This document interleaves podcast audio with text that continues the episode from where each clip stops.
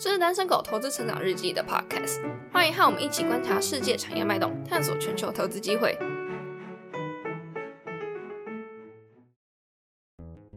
呃，那欢迎大家今天来到我们最新一集的单身狗投资成长日记的 podcast。呃，我自己呢是 Sky。呃，那大家可能在 podcast 之前没有见到我，是因为我原本是没有参与到 podcast 这个计划之中的。那在之后呢，呃，我们是希望在每两个礼拜，一就是一个月，大概发两次的 podcast，分别在月中跟月尾的时候。那我呢，一般我一般就是每两集会发一次。那如果我今天是奇数集的话，那就我可能就是下一个奇数集这样子。对，呃，我自己的主题呢，一般都会是围绕在个股或者是产业的一些研究上面。那我知道说市场上现在有很多人在做一些产业啊，或者是个股的一个分享，像是股外啊相关的大师们。但我自己因为不是个全职的 podcast 的人，所以说我不太能够及时的去更新时事，然后很频繁的去发布。说我以后呢，一般都是一些我自己在研究的一些个股啊，或者是产业去做比较深入的一些分享，这样子。那大家呃对于任何标的啊，或者是我自己的内容有什么问题，或者是要讨论的，都可以欢迎在下面留言，然后我们都可以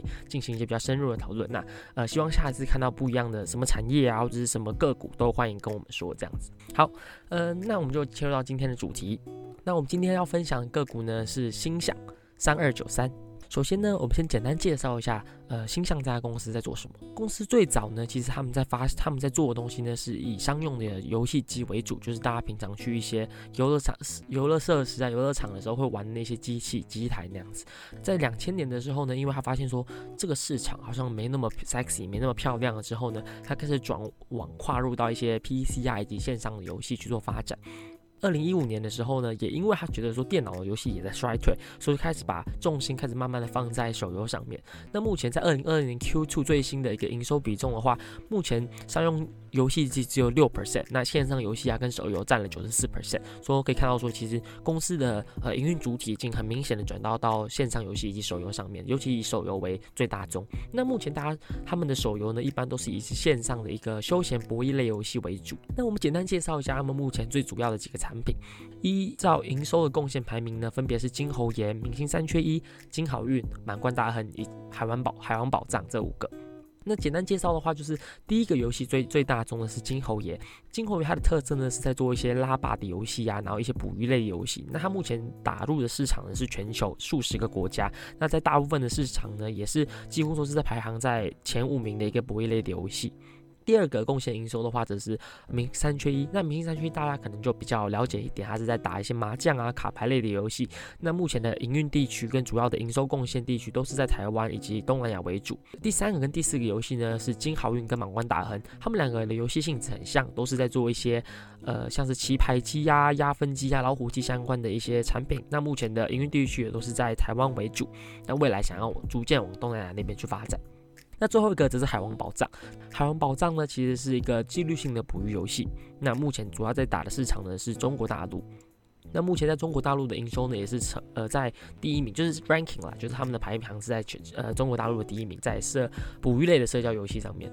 那接下来呢，我们就进入到它的整个产业，游戏产业的一个介绍。那我之前呢，其实做过蛮多游戏产业的一个分享跟研究的。那大家如果有兴趣的话，可以到我自己的粉砖或者是我们的我们之前比较旧的文，都可以去看到我们相关的一些研究报告。那大家有兴趣的话，可以再去多看看。那我们今天就简单讲一下。那首先呢，其实呃，整个游戏市场，我们先讲它的供应链好了。最主要的供应链呢，大概分会有五个角色。那第一个呢是游戏的研发公司。那游戏研发公司呢，就是专门去研发做出游戏，那游戏产出之后呢，呃，研发公司可以有两个两个方式去做推广。那第一个呢，是把你的游戏丢到通路商，或者是你也把你的游戏直接呃。给代理商，让代理商去做发行。那为什么要丢给代理商呢？主要是因为跨国的方面，就是今天我今天，比如说我今天在台湾去做一个游戏，那我想要打入到美国啊、欧洲等国家，其实在法规上啊以及资资金上，其实都要有个蛮大的要求，因为你要去那边成立公司啊，相关的一些人生地不熟的概念。说其实很多人在做跨国的一个游戏推广的时候，其实都会选择用代理的方式，像是橘子啊那些，就是呃台湾比较有名的一些游戏代理商。这是前两个角色嘛，第三个角色是通路商。通路商的话，就是主要是在贩卖一些点卡。那以呃台湾为主的话，就是橘子跟智冠这两个是专门在贩卖游戏点数的一个个股。那除此之外呢，也有线上的服务商。那线上服务商呢，其实就是 Google 跟 Apple 这两个大大龙头，就是他们呃给你一个平台，然后去收一些中介费这样子。那最后啊，就是消费者。那这五个主要是在整个游戏供应链里面扮演比较重要角色的几个五个。当然会有其他的，像是网咖或者是相关的一些呃异业合作的伙伴等。那这些就是并不是那么主要。那我们今天就不特别多谈这样子。好，那我们其实我们回到游戏产游戏产业本身。那首先呢，在手游产业好了，手游产业其实是近期发展非常迅速的一个产业。游戏产业呢，你可以拆分成非常多个，不管是网络啊、网页、主机、平板、手游等。那手游手游的一个比重呢，其实历年来都一直有在很明显的一个在提高。在二零一八年三十五 percent，未来能够但应该会到四十一 percent 左右。那这个呃也是在整个游戏产业之中成长非常快速的一个 segment。那目前呢，其实游戏他们在二零一九年到现在的，他们预估的一个 K 人呢也会达到十一 percent。那未来的成长率非其实是非常漂亮的。在整个全球地区呢，又以美国啊、非洲、欧洲这三以及南美洲这四个这四个地区成长最为迅速。那亚洲地区呢，就相较之下比较没那么漂亮，但仍然还有一个七点六 percent 的一个成长率。那其他国家呢，大概是十一、十二 percent 左右，就是 low double digit 的数字去成长。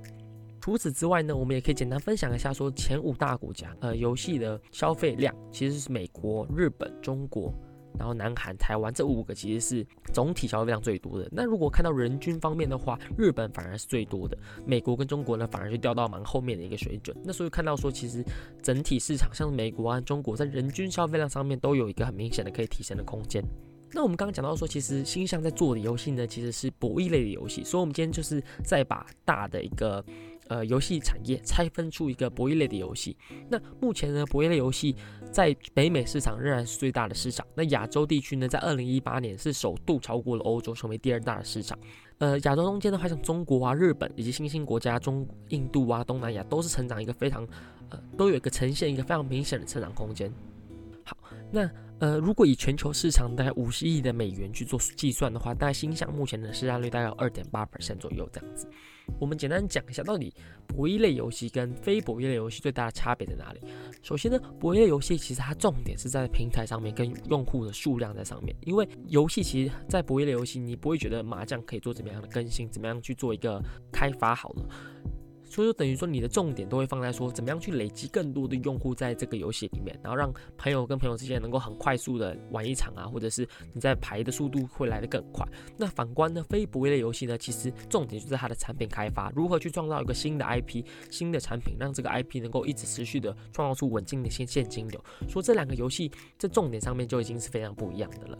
那如果我们今天简单去做呃介绍好了，像星象就是在。博弈类游戏最好的代表，那第二个的话就是宇峻，那宇峻呢是非博弈类的游戏的代表。那如果我们今天看，首先第一个呢是看它 R&D 的成本的支出，其实宇峻在这几年他们在 R&D 的呃就是研发成本上面，其实都比星象来的高很多，就是在百分比上面。为什么呢？原因是因为像我们刚刚讲到的非博弈游戏，它需要持续的开发出新的产品，才能够提供他们稳定的现金流。说他们在呃研发成本上面就花了非常多的钱。第二个话就是 IP 的数量，那 IP 数量上面新上也是比较少的，因为它不需要拿到那么多新的游戏或者新的产品去呃贡献营收，反而用原本的持续稳稳的创造出现金流就好了。所以在这两方面其实就看到很明显的差别。那除此之外呢，其实博弈类的游戏产品呢，它其实生命周期也会更长。市调那边有做一个调查，是用户的留存率，那可以看到说，其实，在博弈类游戏，它在不管在哪一几天，就是时间拉越长，它在呃的存用户的留存率其实都是最高的。相对于其他像是休闲啊以及经营策略相关的游戏，就可以看到说，其实博弈类在用户的留存率上面有一个很明显的一个亮点。那第三个部分的话，只是在现现金流的创造，因为我们刚刚讲到，你 R N B R N D 需要的呃钱比较少，那你的行销成本也会比较少。但是你在这些游戏里面呢，其实它能够创造出的稳定现金流比较多，因为你不需要持续的开发出新的游戏。那新的游戏呢？虽然是大好大坏，你有可能创造出一个很好很好的 IP，然后一直赚到新的钱，但也有可能你这个游戏的成成本升呃的收入升值入不敷出的概念，对，所以说其实，在呃博弈类游戏它的现金流创造其实是更加稳定的。那我们接下来就继续讲到星象本身。那我们先简单讲一下星象这家公司的历史好了。那我们刚刚讲到说，它在一九八九年成立。那目前一开一开始呢，其实它在做的东西呢，就是一些电玩的主机板，就是在那些电玩机器的一个主机板去做维修。那后来才开始慢慢在全部就是做包板，然后把呃能够建造出一整个的游戏机台。但进入在两千年之后呢，他们就发现说，哦，这个市场开始萎缩了，那他就开始慢慢转向到一些 PC 的游戏。那像两千年的时候，他们第一款游戏呢就是 PC 的呃明星三缺一，然后结合一些麻将的玩法以及艺人动漫化的一些特色，成为他们招牌的游戏之一。但他们在二零一五年之后呢，发现说整个 PC 的游戏其实好像没有那么漂亮了，开始慢慢去做萎缩了之后呢，他又再把它转型成手游的游戏。那手游游戏呢，也目前一直在持续的发展，目前也是公司营运的最主要的一个来源之一。这样子，那在公司下一个里程碑呢，只是到二零一七年。那二零一七年呢，公司发现说，哦，台湾的市场好像。已经逐渐开始饱和了，他们想要往外扩张。公司呢开始把一些主要的游戏平台，就像是美国市场，然后去寻找代理商的合作。但是其实，在二零一七年到二零一八年的时候，其实成效都不显著。那公司的营运表现呢，也没有因为这样的出海政策而有很明显的提升。那直到了二零一八年的第四季，那。第一个推出来的最大的一个里程碑呢，是公司其实采用了一个新的 AI 技术。那这个 AI 技术呢，其实能够影响了游戏者的一个行为。就比如说今天你在玩游戏的时候呢，可能你连输了好几把，那连输好几把呢，AI 可能侦测到说，哦，你可能对于这游戏的兴趣开始缺兴趣缺缺以后呢，可能会主动送钱到你手上，或者是呃用一些其他的方式去鼓励你持续的在这游戏上面投入时间、投入金钱。那像星象的啊，像星象的那个游戏，金猴爷最大的那个游戏，星猴爷的话，他们在 AI 执行后的六个月呢，其实其支付率增加了一百七十 percent，月营收呢也开始也增加了一百六十 percent。之后呢，在不管在明星山区还是其他游戏上面，这些 AI 呢也很明显能够提升公司的营收以及公司的支付率的一个表现。那这样的 AI 呢，其实一直让公司在二零一九年其实有一个很明显、很明显的营收的成长。那二零一九年他们的成他们的营收呢，其实成长七十二点五 percent。但呃，Sky 我自己本身觉得啊这个 AI 呢，其实我自己听起来是并没有很厉害，就是它其实是个不错的东西，但是。能不能持续的让公司的一个营运变好呢？其实这个是一个 questionable 的问题，所以我们可能可以等之后呢，看看这个 AI 到底有没有新的开发、新的技术，能够持续的为公司制造一个营收。但 AI 不可不可否认的，它在过去就是卫星上的一个营运表现带来一个非常非常大的助力。二零一九年除了 AI 以外呢，其实也有其他的动能，就是在呃美国市场的开发上面。美国市场在二零一七年的时候，他们我们刚刚讲到说，他们在二零一七年的时候有所投入，但是成成效不彰。那在二零一九年的时候呢，美国市场开始正式的爆发，不管是新的游戏啊，进入到美国市场呢，其实他们的付费率都持续的在提升。那目前呢，呃，像美国的授权金收入，其实他们是额外在，就是美国授权金收入其实都已经超过了。呃，前面的几个游戏只现在成为营收比重的第三名，就是仅次于金口也以及明星三缺一，后面就是美国的一个授权金的收入。所以可以看到说，其实美国市场也是带给呃星象一个非常大的一个营收表现，使得他们在二零一九年的时候有个在业务上以及业绩上有非常明显的大爆发。那在二零二零年以及二零二一年这最近时间的时候呢，则是因为疫情的关系，那居家上班人数增加啊，使得宅经济的兴起，那公司的一个营运表现来得更好。那这些的相信大家就是老生常谈，大家都听到说，因为疫情的关系，使得整个文创啊、游戏类的一个表现变得更好。对，那这也是近期他们的一个成长以及股价上涨的一个原因之一。好，那我们刚刚讲到公司的历史啊，不管是他们过去的一些里程碑啊，还是近期的营运表现等，那我们简单去看一下说他们的目前的营运数字。那如果说他们在营运数字上大概有四个重点，第一个重点呢是人营收的成长。在二零一八年的时候呢，其实新象的营收大概是走三十亿左右，但二零一九年因为导入了 AI 啊，以及美国市场的大爆发，其实他们的营收接近了五十三亿。成长率达高达了七十二点五 percent。那在近四季，就是 LTM last twelve month 的一个数字，就是在二零一九年二二零一九年 Q 三到二零二零年 Q 三的时候呢，他们的营收甚至达到了七百七十七亿元。那成长呢也是来到七十三 percent。所以其实，在过去的时候，公司最近不管是疫情啊、呃新市场的开发，还是 AI 等，其实都与公司的营收都有一个非常漂亮的一个表现。那第二个部分的话，则是在呃毛利率的部分。那在二零一九、二零一六年，就是二零一五年开始，他们开始从原本的 PC game 啊，开始转向成手游以后呢，公司的一个毛利率呢，其实提升的非常明显，从原本的八十 percent，一路提升到目前的大概九十五点六 percent。那这部分的话，也是因为产品营收组合的改变，像手游的它的毛利率大概都是落在九十七、九十八 percent，说其实非常漂亮。那这原这个的原因呢，也是因为他们的大部分的成本都是在一些研发啊以及行销费用，也就是 operating margin 的部分。啊，那这边也分享到一个 fun fact，就是呃，其实你今天要看待一家游戏公司的一个获利能力呢。就是你要对比不同公司的话，其实你不能用毛利率去做对比，因为游戏公司里面有两种不同的类型，一个是研发，一个是代理。那两个模式，两个模式呢，其实在他们成本结构上，其实就有一个很大明显的不同。那以游戏研发来讲好了。呃，他们的成本呢，其实都会落在行销跟管理，还有研发上面。那这三个部分呢，在会计上的认列呢，会认列在 operating expense，呃，营运费用上面。但你的，但代理，反观代理的话，其实他们的营运成本呢，其实会落在营业成本上面，因为他们的需要支付的钱呢是权利金。那权利金在会计上认列呢，会认列在营运成本，就是 cost of goods sold 里面。说其实要对比不同公司的一个营运表现呢，其实拿 operating income 或者是 operating margin，其实还是来的更好的，比起呃。拿毛利率这样子，那回到我们回到新项上面，那么在 operating margin 就是营业收入的营业收入率上面，其实有个很明显的提升，从原本大概二十六 percent 提升到目前的四十 percent，所以他们其实获利呢也是有个很明显增加的。呃，除此之外呢，不管是净利啊还是 EPS，其实都有一个很明显的提升。EPS 从原本的十二块左右提升到现在四十四块，那股价呢有一个很明显的飙升。那接下来呢，我们就简单讲一下呃新象。未来的一个增长动能。那如果说，新象未来有三个增长动能。呃，第一个呢，主要呢是整个市场的一个成长速度。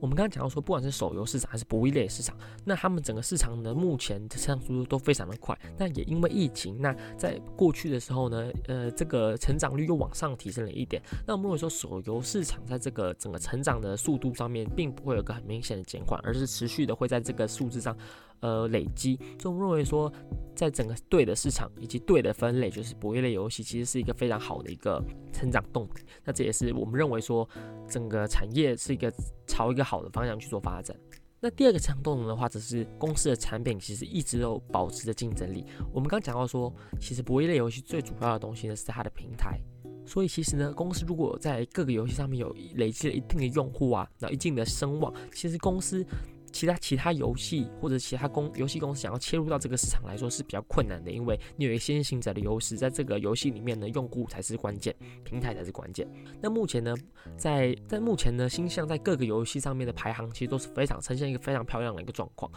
我们一个一个慢慢去看的话，首先第一个金猴爷，金猴爷不管在日本啊、香港、越南等国家都是在前五名的一个 ranking，就是在。排行就是 iOS 或者是 Android 的排行上面，其实都非常畅销。因为过去呢，因为导入 AI 呢，平均的付费率提升至二点三到二二点五 percent。那第二个的话，明星三缺一，那明星三缺一在台湾呢，也是稳居排榜首的一个地位。也因为导入 AI 技术之后呢，二零一九年每日的一个活跃人数的 DAU 成长至了五十万人。那未来呢，也会持续的去做发展。那可以看到说，在各个游戏上面，其实新象的各个游戏在整个市场都是呈现一个蛮前面的一个排名。那这个排名呢，其实在过去一直都没有做一个很大的变动。从二零一二年明星三缺一第一次推出到现在，其实都几乎是稳居榜首的一个位地位。在这个那这个地位呢，未来也会持续的为公司创造出现新的现金流。那未来呢？这些游戏如果能够出海，打到新的市场里面呢，反而会成为新的一个成长动能。那目前呢，呃，看起来的话，就是美国啊、东南亚市场他们会持续的去做深耕。那未来这部分的营收呢，也会去持续的做贡献。第二第二部分的话，就是在博弈类游戏以及出海政策上面的一个呃成功。那最后一个的话，就是。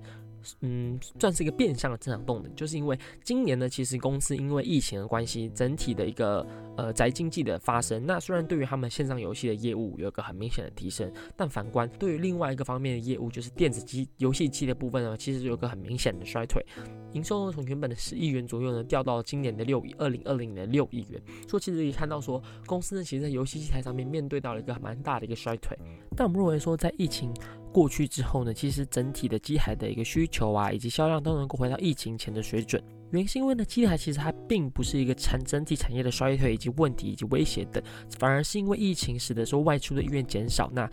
游戏商们因为销量不佳，使得说整体的订单量去做减减少。但在疫情过去之后呢，二零二二年啊，二零二三年等疫苗普及之后呢，疫情开始衰退之后呢，其实整个游戏机台都能够回到原本的那些水准，回到大概十亿元的左营收左右。除此之外，也因为整体游戏机产业的一个呃成长率不漂亮，使得说原本的几个大厂也宣布说要退出整体的一个游戏机的市场。但星象呢，也在法说会上说到说，它并不会放弃。游戏机的一个销量，说在这方这样的情况之下呢，有可能未来星象能够持续的提高其市占率，在营收上面也有一个很明显的增长，成为第三大成长动能。在呃营运风险的部分的话，就是我们刚刚就是其实并没有什么太大的营运风险，而只只有前面几个动能如果没有达到，或者是如果没有成功的话，会有怎么样的一个状况。但因为我们今天是不会讲到任何的目标价啊，或者是估值、投资建议等，所以我不会跟大家讲说到底这些风险怎么样会达到，或者是怎么样会贡献营收。但这些点的话，就是我们列出来让大家想想看，说到底这些是不是真的？那有没有 buy in 我的 story 这样子？我们认为说说未来的意呃的风险。的话就是可能是疫情啊，或者是疫情的呃好转，或者是一些美国市场的以及东南亚市场的开发比较不顺利，或者是游戏机台的业务持续的在处于在低点这个状况。但这些呢，我们就呃见仁见智，大家自己观察看看。我们回到整个台湾的游戏产业之中呢，其实大家都知道，台湾的游戏呃业者其实非常多，那上市柜也不少。但其实我认为，我这样这样看下来以后呢，其实只有星象是能看的。那身为游戏股王的星象呢，在整个游戏界呢，其实也是一个鹤立鸡群的一个状况。其他的游戏业者，不管是宇峻啊、橘子等，我都觉得呃投资亮点上。比较少，那未来的公司发展呢，或者是游戏的亮点啊，呃，投成长动能呢，我都认为比较稍微欠缺一点。但是，就算他们这样欠缺，我们还是可以观察说他们的估值或者现在的价格符不符合他们现在的期待。有可能公司被低估，那仍然还是一个很好的投资标的。但如果你今天想要去做一个长期的持有啊，或者是呃相关的呃操作，可能就要考虑一下说这家公司未来的发展怎么样。但目前看起来，如果您想要去真的去投资一家稳定的，然后能够持续创造现金流，那游戏都能够发出非常好的一个成效的呢？其实台湾的游戏股呢，并不是一个很好的概念。你可能可以往国外的一些些比较大型的游戏股去做看齐，像是 E A 等那些游戏，可能在稳定性上或者是稳定性上比较稳一点，那但是爆发力可能就稍显不足。对，那这主要是台湾游戏业的一个。一个状况就是游戏不够亮眼，那呃只能在台湾市场里面去做开发，比较难以去做出海。除了星象以外，那星象也就是因为这样的说，在市场上能够有个很好的估值，那目前的呃股价呢也是呈现一个非常漂亮的一个水准。那这以上呢，大概是我们对于星象的一个分享。那对于我们这次的 podcast 有任何的意见啊，或者是看呃想法？以及想要讨论的点都可以欢迎在下方留言。那除此之外呢，下次的主题我们目前还没有暂定，说如果有任何的想法啊，或者是建议，都可以在下面跟我们去做讨论哦。那最后呢，也欢迎大家按赞、追踪、分享我们的一个粉砖“单身狗投资成长日记”。那之后呢，我们会在这个粉砖上不定时的去发布一些个股的报告啊、产业的分享啊，以及新闻的一些看法等。大家对于一些美股啊、台股啊、呃产业啊相关都有兴趣的话，都欢迎能够追踪我们的一个粉砖哦。如果喜欢我们节目的话，请帮忙留下五星好评，在 Facebook 看 YouTube 搜寻“单身狗投资成长日记”，可以找到更多丰富的内容。感谢您的收听，我们下期再见。